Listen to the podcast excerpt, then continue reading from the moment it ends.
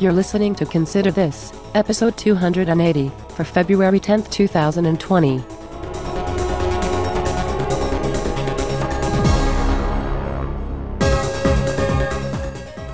Good morning, good afternoon, good evening, whenever, wherever, and whoever you are. Thanks for listening to this, the award winning conservative podcast that's over long before this election season is. I'm Doug Payton, and this is Consider This, where I give you my thoughts and your thoughts in 10 minutes or less.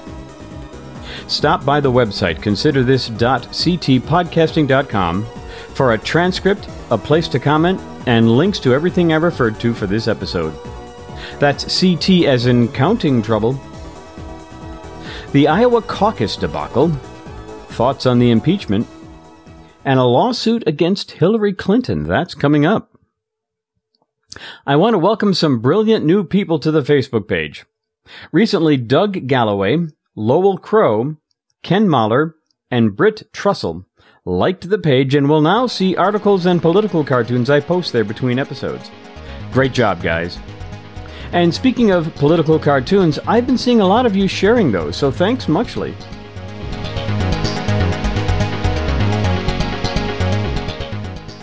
Well, impeachment and non removal are behind us. The effort that began the day after Election Day 2016 has failed, much like the huge Mueller report effort before it. Even though it's been pretty clear that the pitiful reach of the Russian bots on Twitter and ads on Facebook did next to nothing to move the needle on the election, Democrats have been beating the drum suggesting that without Russia, Trump would have lost, and have been hoping that their short attention span voters bought it. A lot of them did, and thus began hashtag resistance. This impeachment has indeed been historic in a number of ways. It was only the third trial of its kind in our history.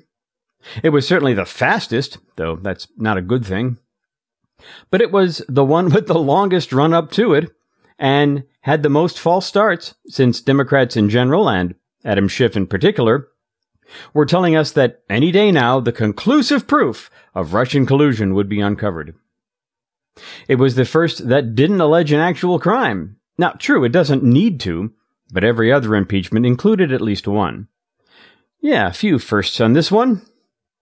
Now, some have said it didn't include witnesses, but not so fast. There were 17 witnesses in the hearings in the House, and the testimony of 14 of them, along with 28,000 pages of documentation, were included in the evidence brought by the House impeachment managers. And in spite of the speed at which they conducted their side of the impeachment proceedings, they claimed they had a rock solid case. 14 witnesses, 28,000 pages of documentation, a rock solid case. But they still insisted that more witnesses and documentation were needed. Why exactly, they never really explained.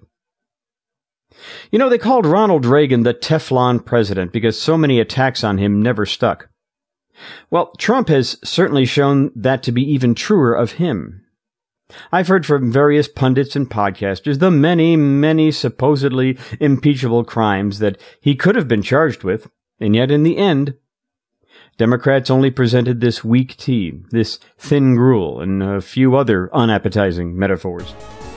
Nancy Pelosi tried to rub it into Trump's face by saying that impeachment is forever. But you know what? So is acquittal.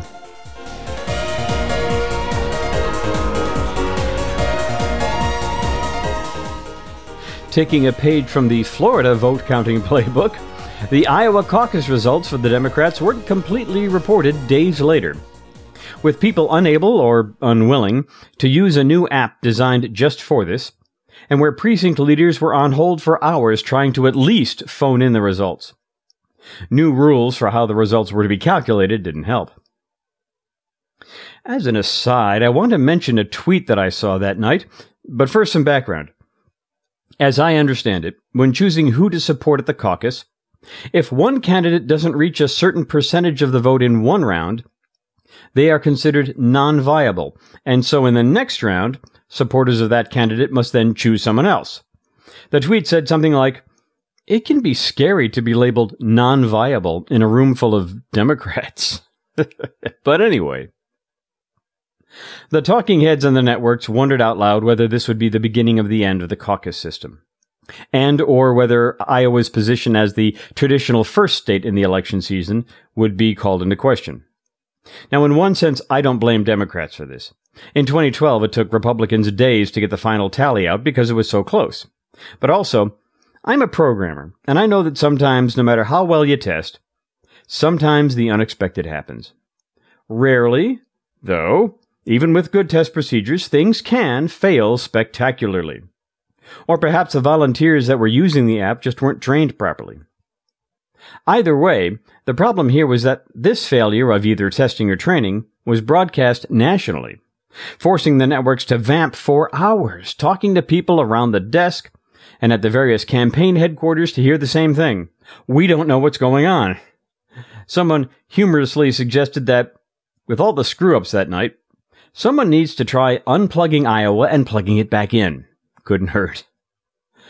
Uh, but I do blame Democrats in that government solutions to a problem can indeed fail spectacularly. So let's let government take over running our health care, right? Oh, and that app created by the Democrats to report results? It was going to be used on February 22nd for the Nevada caucus, but now they're saying nope. it's a shame because I had all my popcorn ready. But hey, there's still time for them to change their mind.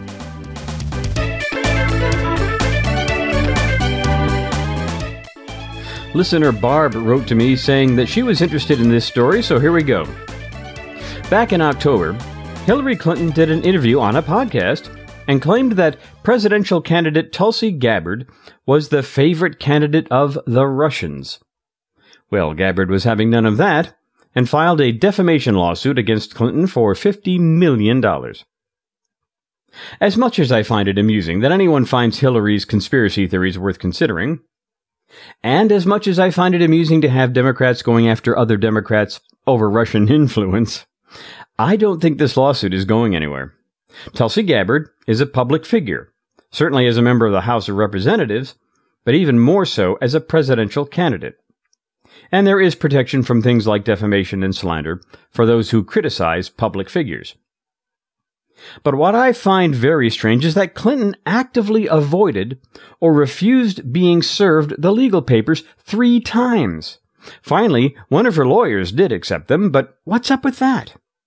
I just can't figure out how in the world that makes sense, because no one is above the law, right? It's just one more reason to stock up on popcorn during this election season.